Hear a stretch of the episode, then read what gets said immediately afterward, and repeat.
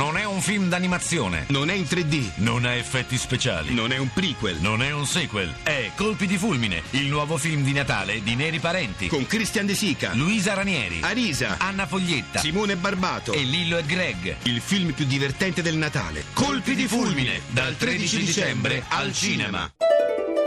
L'economia prima di tutto, a cura di Roberto Pippan. Surgen dudas sobre la estabilidad política en un país próximo a nosotros como es, eh, como es Italia, que también se percibe como vulnerable, inmediatamente. Quando sorgono dubbi sulla stabilità di un paese vicino come l'Italia, a sua volta percepito come vulnerabile, questi dubbi ci contagiano subito. C'è un contagio immediato verso la Spagna. Italia.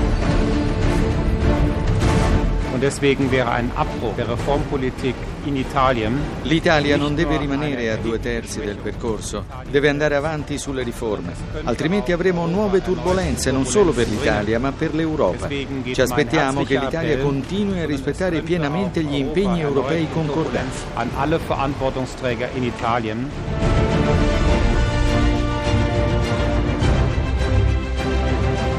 Normale che ci siano state reazioni nei mercati finanziari, credo che possano essere queste reazioni contenute, non ho dubbi che dalle elezioni italiane uscirà una coalizione o una struttura di governo che saprà muoversi in una prospettiva europea.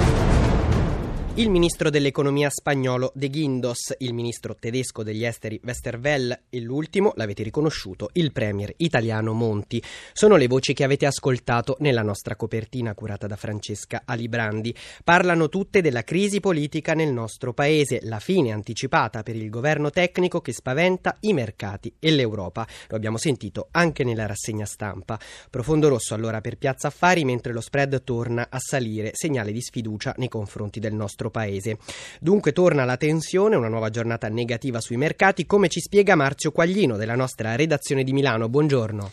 Buongiorno, sì, è stata una giornata decisamente pesante per i mercati, per quello che riguarda la borsa Milano ha aperto subito un calo, una flessione che è arrivata a superare anche i 3 punti percentuali, poi un recupero un po' di tutte le borse, così Milano ha chiuso con un meno 2,20%, trascinando a ribasso anche Madrid, meno 0,56%, mentre nel resto d'Europa segno positivo, anche se con progressi decisamente limitati, più 0,12 per Londra, più 0,18 per Parigi, più 0,17 per Francoforte. È balzato in alto anche lo spread. Eh, decisamente, lo spread è forse poi la cosa che ci fa più male da un certo punto di vista e eh, ricordiamo che solo una settimana fa lo spread era sceso sotto i 300 punti base ed è risalito ieri a, tre, a quota 351 e con un rendimento del BTP decennale di riferimento che è risalito al 4,82%. Quali previsioni per la riapertura delle borse europee? Eh, in questo momento gli indici sui future sono in leggero progresso per tutte le piazze europee e anche per Milano.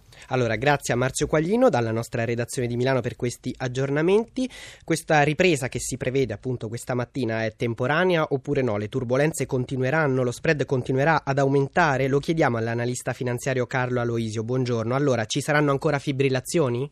Ma eh, sicuramente aprendo una fase preelettorale che ci porterà alle elezioni ci sarà molta volatilità e nervosismo sul mercato. L'importante è che si capisca che l'Italia ha fatto degli sforzi enormi e soprattutto i rendimenti sono tornati a dei livelli importanti. Per fortuna al di là dello spread i rendimenti dei titoli soprattutto decennali avevano recuperato bene e anche in una giornata negativa come ieri eh, si erano fermati al 4,80. Credo che sia compito di tutti da serenare il mercato anche in funzione poi di aste importanti che ci saranno ancora in dicembre, ma soprattutto poi con l'inizio dell'anno. C'è davvero un rischio contagio, come hanno detto, lo abbiamo sentito nella nostra copertina, il ministro spagnolo dell'economia e quello tedesco degli esteri. Siamo di nuovo sorvegliati speciali noi italiani? Ma credo che lo siamo sempre stati, nel senso che gli sforzi del governo sono stati importanti, ma l'importante è, è dimostrare all'Europa che una volta fatti questi non si riaprono diciamo, i cordoni di una situazione che può portare a una criticità. Indubbiamente l'Europa ormai è un unico sistema eh, finanziario, non ancora politico e questo sicuramente in ogni paese, qualsiasi problematica può creare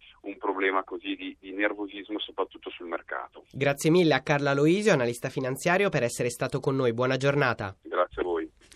La speculazione dunque rialza la testa, tornano le turbulenze finanziarie, intanto altre brutte notizie riguardano l'economia reale. Ieri l'Istat ha diffuso i dati relativi al prodotto interno lordo, ovvero alla ricchezza del paese. Nel terzo trimestre dell'anno meno 0,2% rispetto ai tre mesi precedenti, meno 2,4% rispetto allo stesso periodo di un anno fa. È il quinto trimestre consecutivo di flessione per la nostra economia. Noi ne parliamo con il presidente dell'Istat, Enrico Giovannini. Grazie per essere con noi, presidente. Allora, in queste settimane le indicazioni del governo, ma anche quelle dell'Istat, dei principali osservatori internazionali, hanno sempre parlato, hanno sempre segnalato il fatto che i primi accenni di un'inversione di tendenza, i primi segnali di ripresa sarebbero arrivati la, nella seconda metà del 2013. Ma se questa rinnovata crisi finanziaria dovesse perdurare con questo clima di incertezza, se gli spread continuassero a salire, questo orizzonte si allontanerebbe ancora, la ripresa si allontanerebbe ancora?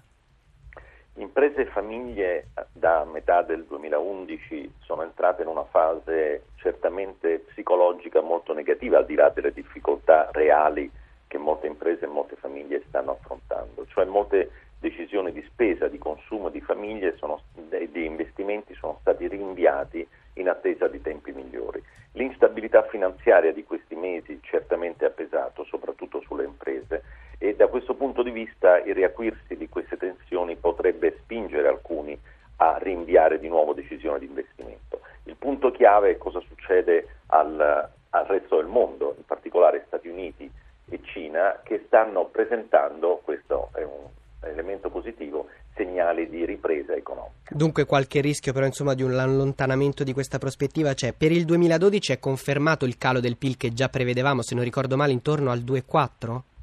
Sì, il dato che abbiamo dato ieri di ottobre della produzione industriale è stato peggiore di quello che gli analisti attendevano. E quindi il quarto trimestre del 2012 sarà ancora con un segno meno, portando a questo punto la recessione a sei trimestri, ma non vuol dire che non ci possa essere un recupero se le condizioni di cui abbiamo parlato prima si dovessero realizzare. Quanto la preoccupa la risalita dello spread? Che impatto può avere sull'economia reale, su famiglie e imprese?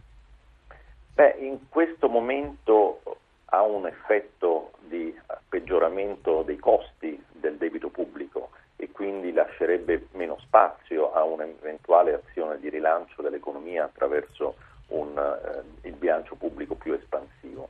Ma soprattutto, come dicevamo prima, determina instabilità nella psicologia collettiva.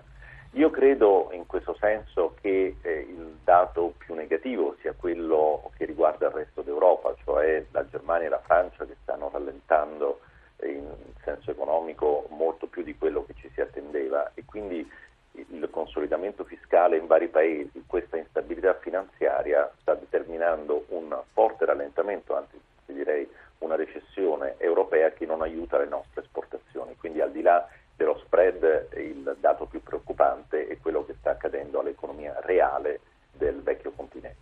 Altro dato diffuso ieri dall'Istituto di Statistica che lei presiede, un dato molto preoccupante. Più di un italiano su quattro è a rischio povertà o esclusione sociale.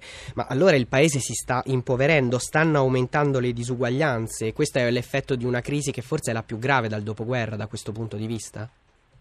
Intanto vorrei ricordare che questi sono i dati del 2011, quindi non tengono conto ancora della difficile situazione del 2012 e quindi vuol dire che sono dati destinati a peggiorare in corso eh, d'anno.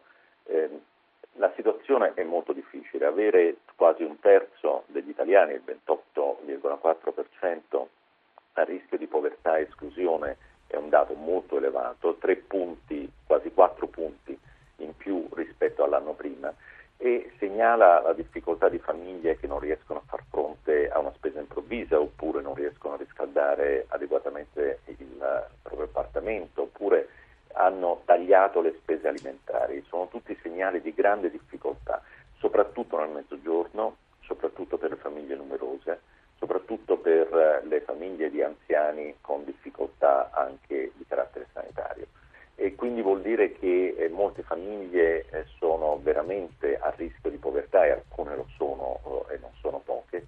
Abbiamo bisogno in questo senso di superare forse i concetti che abbiamo usato fino adesso in termini di povertà, pensando al povero come quasi un uh, pensatetto, cioè povertà estreme. È Certo. Molte persone del ceto medio stanno sperimentando queste difficoltà e questo spiega anche perché giovani e donne, nonostante le difficoltà del mercato del lavoro, si stanno offrendo di più per cercare lavoro e questo spinge in alto la disoccupazione. Grazie davvero allora al Presidente dell'Istat Enrico Giovannini per essere stato con noi. Buona giornata e buon lavoro Presidente.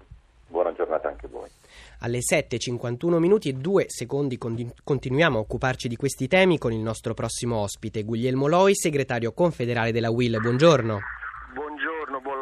Abbiamo sentito PIL in costante calo, rischio povertà in aumento e eh, questi dati, a questi dati si aggiunge la produzione industriale che cala in un anno a ottobre del 6,2%. Cosa ne pensa la UIL? Siete preoccupati che la crisi politica possa aggravare la situazione? Assolutamente sì, siamo preoccupati in generale per i dati che sono stati anche ampiamente illustrati, si lavora di meno perché si produce di meno, perché si vende di meno e la crisi del consumo si impatta immediatamente sull'occupazione dalle piccole attività commerciali alla grande industria e quindi dire preoccupati è poco, la crisi politica non aiuta, l'importante è scegliere presto e andare dire, più rapidamente ma anche più serenamente al voto in modo tale che si abbia un governo più politico che faccia delle scelte. Allora, la crisi ora colpisce in pieno ormai non solo i settori in difficoltà ma anche quelle che tradizionalmente erano le punte di diamante del Made in Italy, ad esempio la produzione di mobili. Ascoltiamo assieme l'allarme lanciato dal presidente di Federlegno, Roberto Snaidero, e poi lo commentiamo con Guglielmo Loi della Will. Lo stato assoluto del settore in questo momento è molto molto molto preoccupante è un settore che nel 2007 fatturava eh, oltre 42 miliardi, miliardi, di euro, previsioni eh, a fine 2012 28 miliardi di euro. Con un calo? Eh, del 33% rispetto al 2007. Nel 2007 avevamo 79 oltre 79.000 aziende nel settore, e oggi a termine del 2012 siamo a livello di 69.000 con una perdita del 12,6% gli addetti da 425.000 siamo arrivati a, siamo a 373.000 con una perdita questa del 12%. Quindi siamo un settore che veramente sta soffrendo non per quanto riguarda le esportazioni ma per quanto riguarda il mercato interno. Torniamo con Guglielmo Loi della Will. Allora, questo ampliarsi della crisi come si tradurrà sul fronte dell'occupazione? Il 2013 secondo voi sarà peggiore del 2012? Eh, temiamo di sì, i segnali che abbiamo sia sull'utilizzo delle ore di cassa integrazione sia sui dati occupazionali ci confermano che ancora la crisi colpisce, colpisce molto duro e i segnali di ripresa sono scarsi, però bisogna avere fiducia su, quelle, su quei settori e quelle aziende che stanno tenendo e in questo vanno indirizzate le energie e eh, diciamo anche le risorse per incentivare una ripresa occupazionale in modo che faccia da traino e soprattutto alimentare i consumi con una politica fiscale distributiva diversa, non chiediamo molte più risorse, ma che sia più equa la distribuzione perché se le persone non hanno qualche soldo in tasca difficilmente appunto, insisto, consumano e ancora più difficilmente i prodotti possono riandare sul mercato e trovare acquirenti. Segretario, abbiamo tempo per un commento rapido su un'ultima notizia. In serata si è saputo che il decreto sul riordino e sul taglio delle province non sarà convertito, non sarà legge. Eh, qual è il giudizio della WIL? Voi avete sempre spinto per una riduzione dei costi dello Stato e della politica? Beh, sembra un paradosso. Uno dei pochi interventi dire, importanti per ridurre i costi dello Stato sembrano impantanarsi. Questo è grave le province possono avere una funzione ma possono alleggerirsi così come lo Stato centrale ma anche gli altri enti locali. Dare un segnale di questo tipo di fronte agli elettori sarebbe doppiamente grave per gli effetti sulle mancate risorse ma soprattutto rispetto ai cittadini che sono chiamati a fare, a fare sacrifici si ha l'impressione certo. che la politica quando tocca a lei abbia qualche problema. Grazie allora a Guglielmo Loi, segretario confederale della UIL, grazie a tutti voi per averci seguito, la pagina economica si chiude qui, a te Pietro.